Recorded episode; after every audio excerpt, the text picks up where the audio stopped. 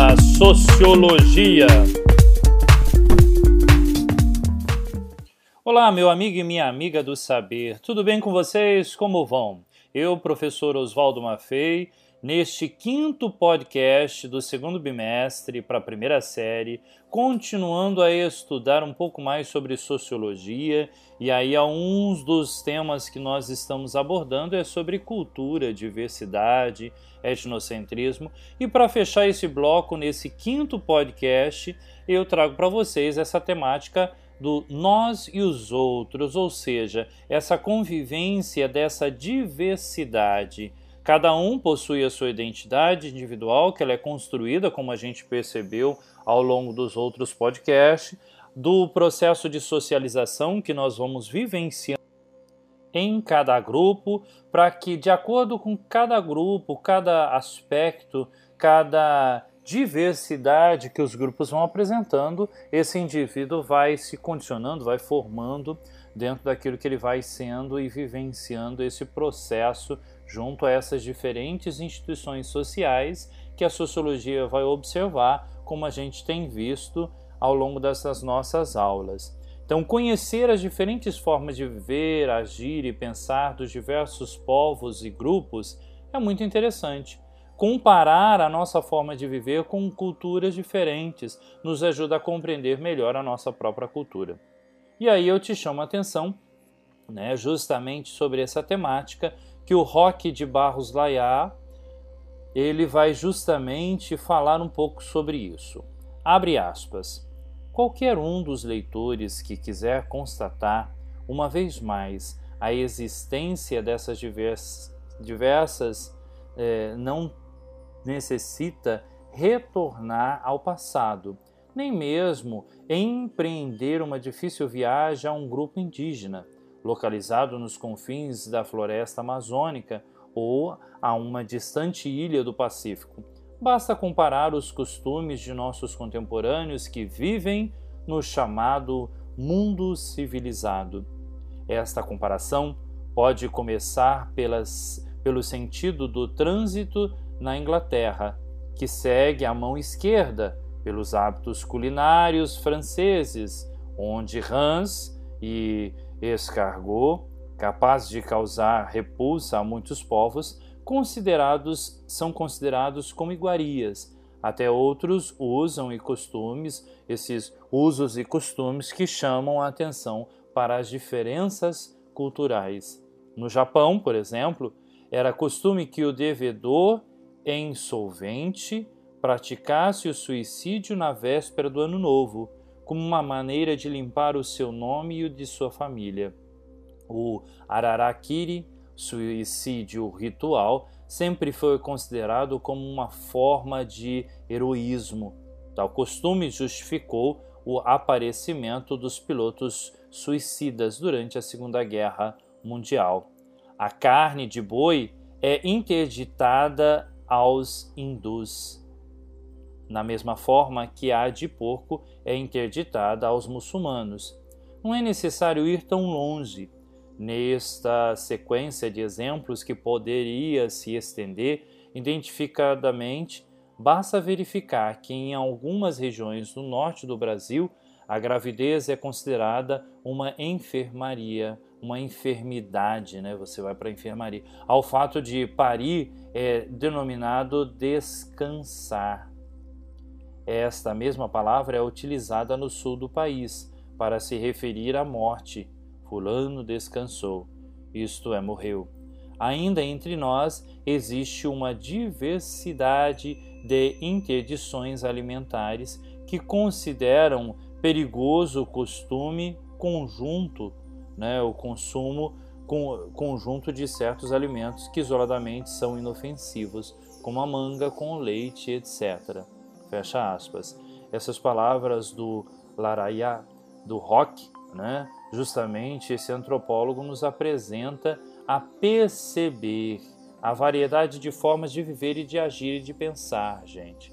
Conhecer culturas diferentes das nossas leva-nos a perceber que a nossa forma de viver é apenas uma entre as diversas culturas nos diferentes países ou até mesmo dentro de um mesmo país.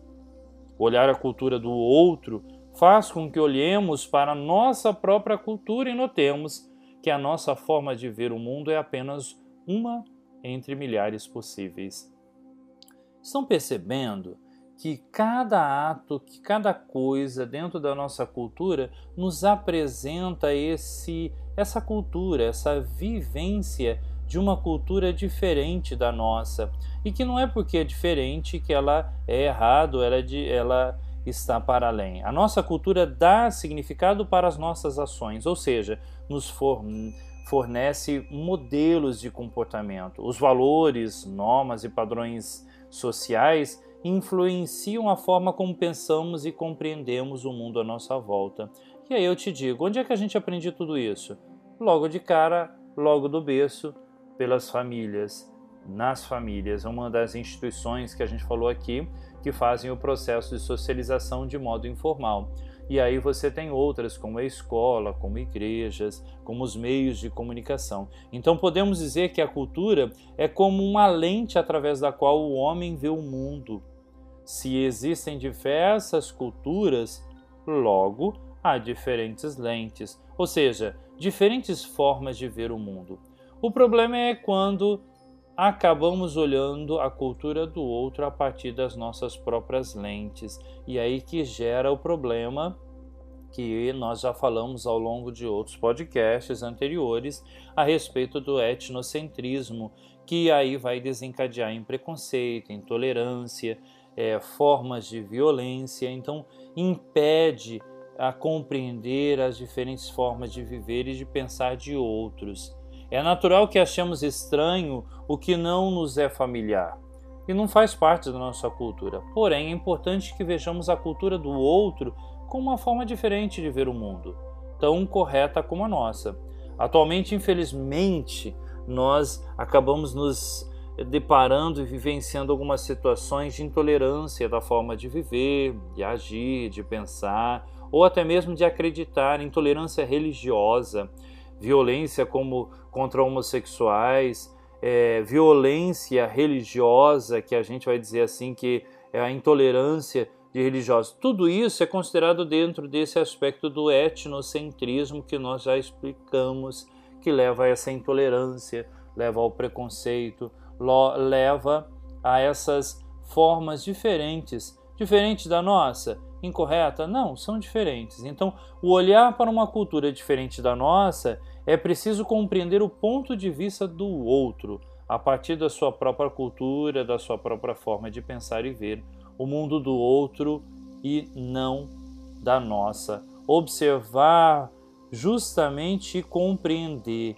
que o outro, sendo diferente, é maravilhosamente importante. Chamamos esse olhar né, essa atitude de relativismo cultural, quando percebemos que os pontos de vista são relativos ao contexto cultural, ou seja, depende da cultura da qual o indivíduo faz parte. Então, perceber essa cultura, essa forma como o outro vê e percebe. E aí eu te trago um exemplo para uma reflexão que você pode justamente fazer né, a respeito disso, que, por exemplo, é, uma certa vez o governo do estado da Virgínia, nos Estados Unidos, sugeriu a uma tribo de índios que enviasse alguns dos seus jovens para estudar nas escolas de, dos brancos. Na carta, resposta, o cacique indígena recusa.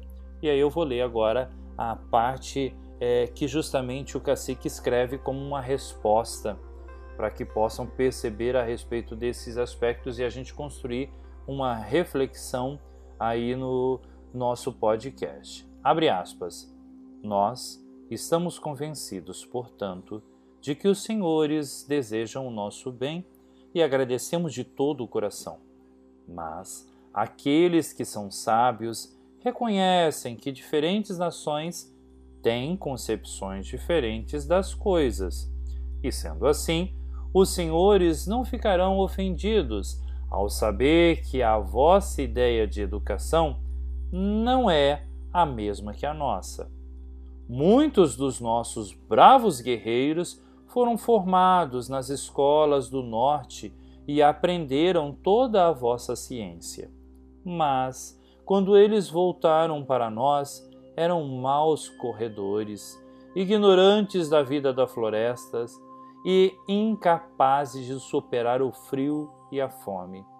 Não sabiam caçar o veado, matar o inimigo ou construir uma cabana e falavam nossa língua muito mal. Eles eram, portanto, inúteis. Ficamos extremamente agradecidos pela vossa oferta e, embora não possamos aceitá-la, para mostrar a nossa gratidão, concordamos que os nossos nobres senhores de Virgínia nos enviem alguns dos seus jovens, que lhes ensinaremos tudo o que sabemos e faremos deles homens. Fecha aspas. Então aí tem, né, se encontra em um livro do Carlos Rodrigues Brandão, que vai falar sobre o que é educação, um livro de 1984 que traz esse relato dessa carta tão importante, importante, interessante, que fala justamente sobre essa educação, desse modo diferente de perceber, de olhar o mundo. E eu te chamo justamente e te faço uma pergunta, né, desse trecho que nós acabamos de, de ler a respeito da carta-resposta dos indígenas ao governo dos estados da Virgínia, percebemos diferentes pontos de vista e diferentes formas de ver o mundo. Como podemos ver a diversidade cultural e o etnocentrismo presente nesse trecho da carta? Pense bem, reflita, pode escrever, pode refletir um pouco mais a respeito disso. E nós ficamos por aqui nesse segundo bimestre com essas temáticas que abordamos até agora e voltaremos no terceiro bimestre com mais assuntos e mais conteúdos. Eu, professor Oswaldo Maffei, deixo o meu abraço, a minha força de vontade para que vocês continuem estudando e com muita tranquilidade evoluam e observem o mundo, a sociedade a partir desse olhar sociológico, refletindo.